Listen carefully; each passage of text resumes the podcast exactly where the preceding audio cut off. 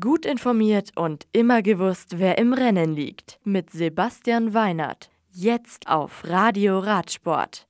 In Italien ist es heute endlich soweit.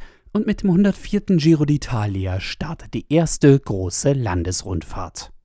Und wer gewinnt den Prolog in Turin?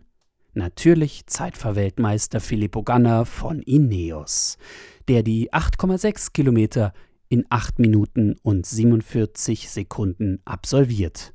Etappenzweiter ist Eduardo Affini von Jumbo Visma vor dessen Teamkollege Tobias Foss.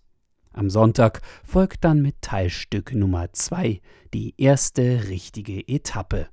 Die ist dann 179 Kilometer lang, bietet etwa bei der Hälfte einige Berge und verläuft anschließend minimal ansteigend ins Ziel nach Novara, östlich von Mailand. Und auch ein Einzelzeitfahren findet in Portugal statt. Und zwar bei der 47. Volta ao Algarve em Bicicleta. Da ist nach 20,3 Kilometern Kasper Asgreen der schnellste. Eden Heiter kann trotz Sturz in einer Kurve seine Gesamtführung verteidigen, ehe es auf dem Schlussabschnitt von Albufeira über 170 Kilometer nach Malau geht. Die Etappe ist dann nochmal bergig und endet nach einem fast 3 Kilometer langen und durchschnittlich 9% steilen Schlussanstieg am Alto do Malau. Und wo findet ein weiteres Zeitfahren statt? Bei der Tour du Rwanda in Afrika. Hier siegt Jonathan Restrepo von Androni Giocattoli Sidermeck nach 4,5 Kilometern vor Alex Höhn von Wildlife Generation Pro Cycling und Alan Bolleux von B&B Hotels. Christian Rodriguez bleibt vor der 8. und letzten Etappe am Sonntag Leader der Rundfahrt. Auf der nur 75 Kilometer kurzen Etappe gehen die Fahrer dann auf eine Runde, die dreimal zu befahren ist, ehe der Sieger in Kigali feststeht. Die dritte Etappe der Setmana Ciclista Valenciana Femininas in Spanien.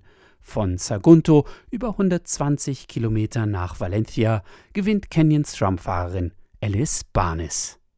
Die Britin hält Sheila Gutierrez von Movistar und NXTG Racing-Fahrerin Milène de Soued auf Abstand.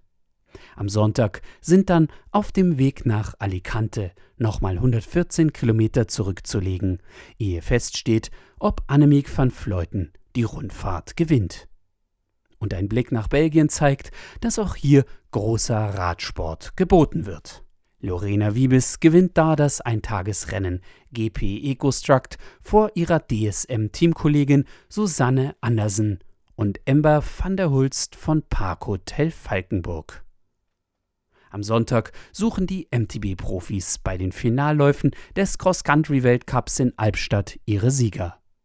Unter Ausschluss der Öffentlichkeit drehen die Mountainbike-Profis dann ihre Runden auf der einsamen Schwäbischen Alb.